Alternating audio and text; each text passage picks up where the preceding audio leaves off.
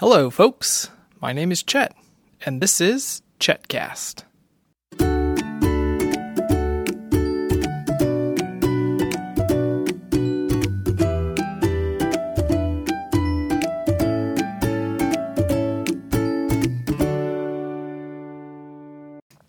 Back at the hotel, just got some uh, more cupcakes for dessert. Molly Cupcakes has kind of been the go to place. They have a couple stores around town, New York, Iowa, and apparently they were on Cupcake Wars, which is not a Food Network show that I've watched, but uh, yeah, they're pretty good. So that's kind of been our spot in the evening. So we just got back to the hotel. I took it pretty easy this afternoon. One of my um, preferred activities when I have some downtime at home, usually in the evening, is reading, and I've not been doing that lately.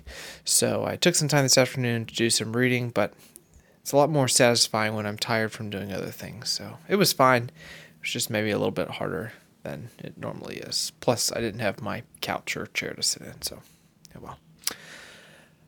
The weather cleared up this afternoon. It is spring, still chilly in the city, still windy, but the clouds moved out. You could see the lake.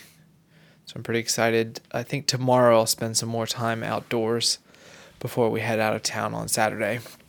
So I think in the morning I'll do Millennium Park.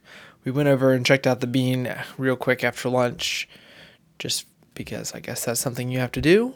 And uh, in the afternoon, if it's still good, head out to Navy Pier, check that out. Just to say I've been there.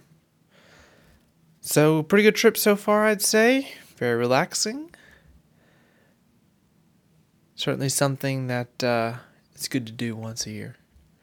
But uh, I guess the only other thing that uh, comes to mind from this afternoon, uh, we were leaving lunch. We went to my favorite Chicago Mexican restaurant, Qdoba, kind of like Michael Scott and Sbarro. And uh, we came out, and as we were walking towards Millennium Park, there was a curb that had particularly bad drainage, and there was a, a significant puddle. There were about six or seven pigeons in there bathing, but was was really funny was they were all fluffed up. So instead of just being fat city pigeons, they were very fluffy, fat city pigeons playing in the water, which was kind of funny. And that was about the only exciting thing that happened this afternoon.